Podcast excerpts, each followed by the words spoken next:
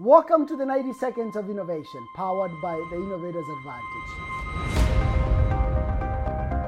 Creative thinking is a crucial part of the innovation process. Did you know that research shows that creative thinkers are more fulfilled?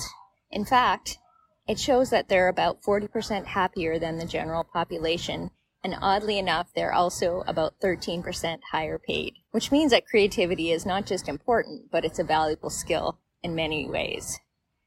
Creativity requires three networks in the brain the attention network, the imagination network, and the salience network.